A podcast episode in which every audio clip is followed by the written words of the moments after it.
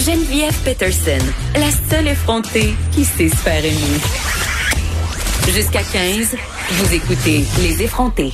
Bon, on parle du long silence de Justin Trudeau en point de presse hier. Un silence qui était lourd de sens selon certains trop théâtral selon d'autres. Vous savez, euh, quand il est question de Justin Trudeau, personne loge à la même enseigne, mais tout le monde a son mot à dire. Silence quand même qui a duré 21 secondes. C'est très, très long, 21 secondes. Genre, si j'arrête de parler maintenant, puis on compte 21 secondes, vous allez voir, ça va être très, très long.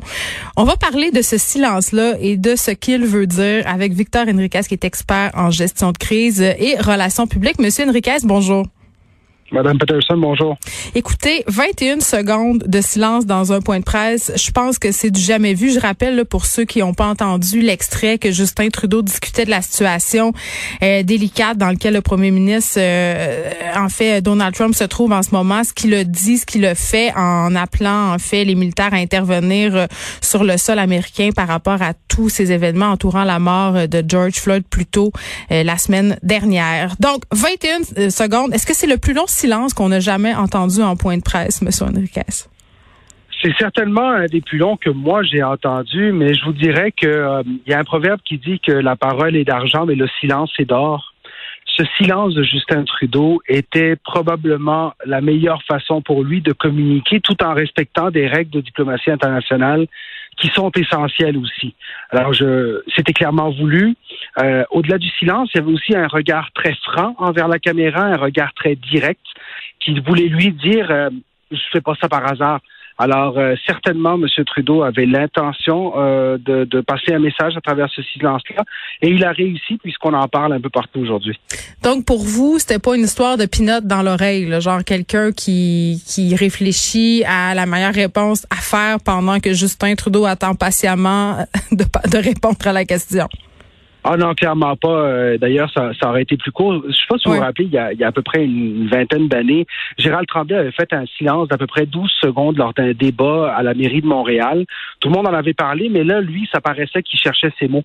Euh, Monsieur Trudeau, il y a un silence très, euh, un regard très direct à la caméra, ce qui veut dire qu'il n'est pas dans sa tête.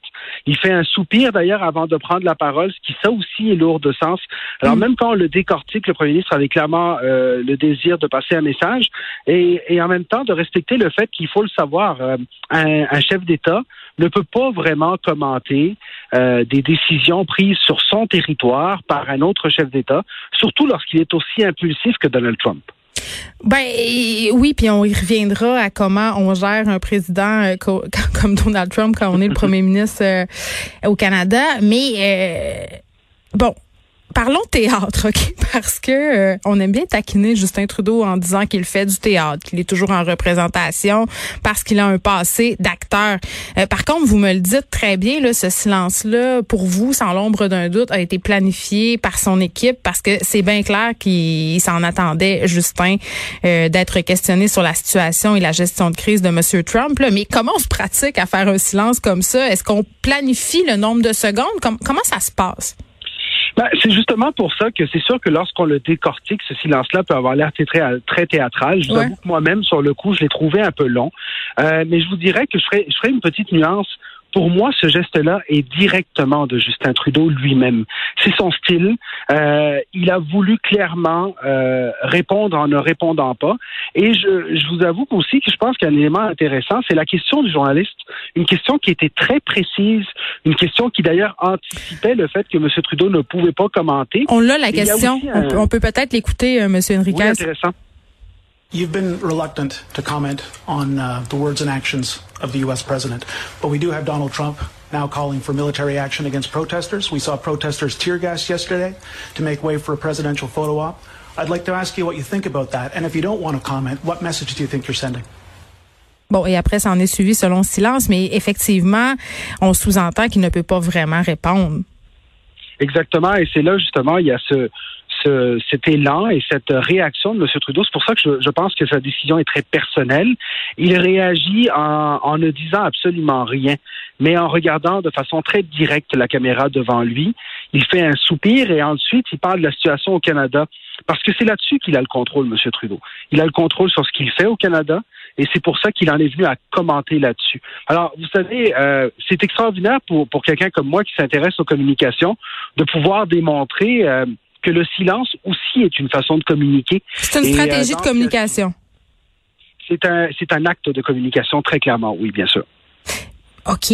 Donc, nommez-moi, qu'est-ce les utilités du silence, ça peut être lesquelles, dans quelles circonstances on s'en sert? Ben, regardez juste la façon que, encore aujourd'hui, on en parle, vous et moi. Mm. Euh, ce silence qui, qui d'une certaine façon, euh, est clairement un signe de désapprobation envers M. Trump. Ce silence qui dit euh, je ne peux pas commenter, mais je ne suis pas d'accord. Le regard qui accompagne ce silence, qui est un regard qui, qui juge clairement les actions de M. Trump. Euh, M. Trudeau, on le sait, ce n'est pas un homme qui gère de la même façon. Euh, d'aucune façon, je pense qu'aujourd'hui, personne ne peut penser que Justin Trudeau approuve l'élan de M. Trump d'appeler l'armée. Alors, ce silence, il est plein de mots. Et vous savez, des fois, c'est assez rare quand même. Disons-le, M. Trudeau est un chef d'État qui a des limites à respecter.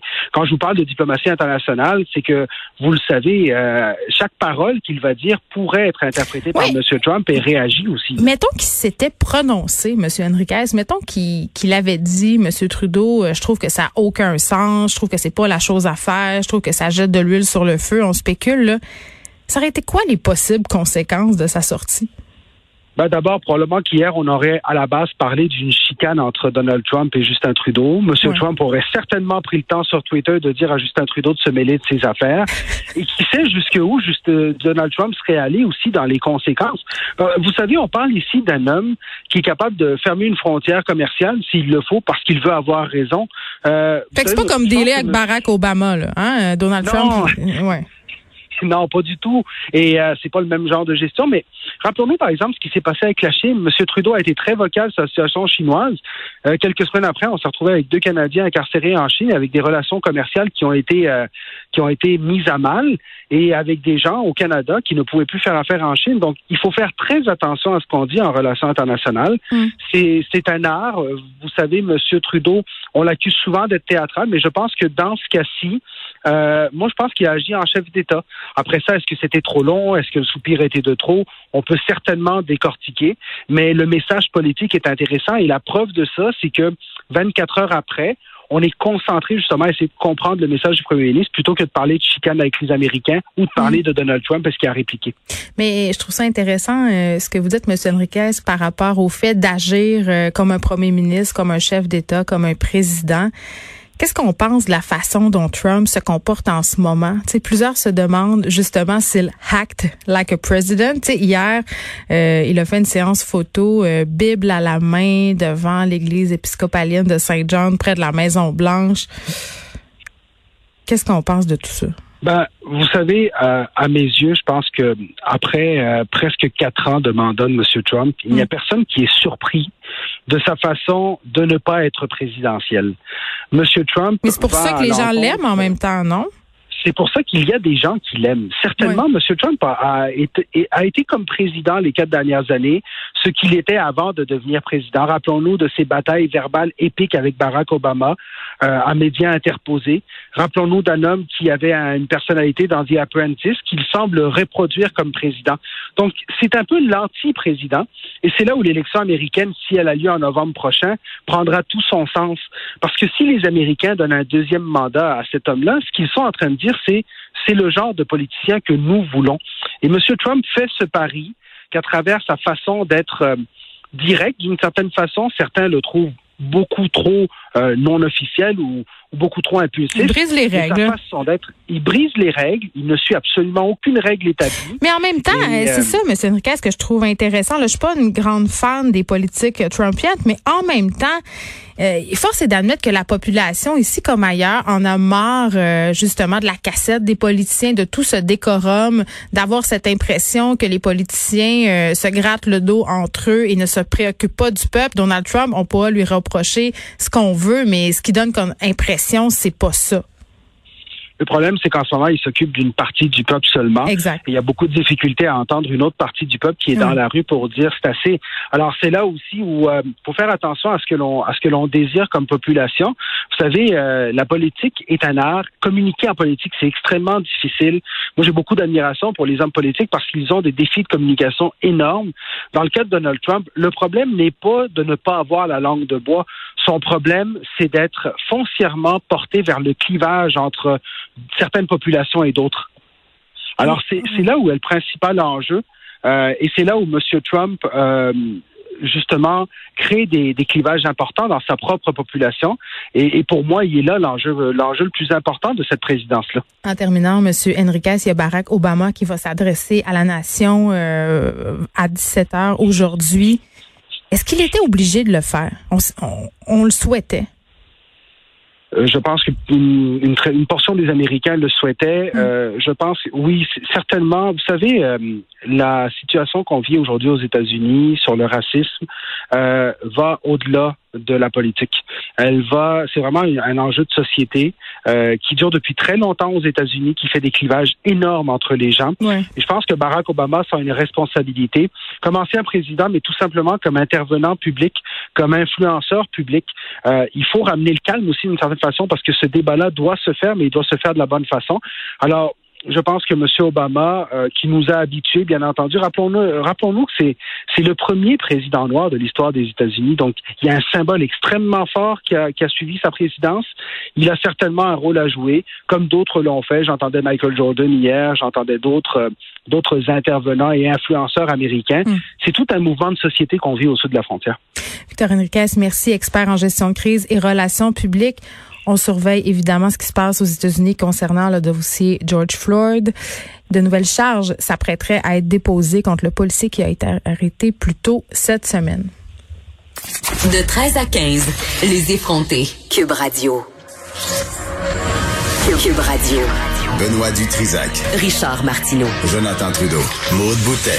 Sophie Durocher. Geneviève Peterson. Antoine Robitaille. Mario Dumont et Vincent Dessureau. Les meilleurs de l'opinion sont sur Cube Radio. Toujours sur la nouvelle. C'est ça la réalité. Restez informés. Restez informés. Cube Radio. Une autre façon d'écouter la radio.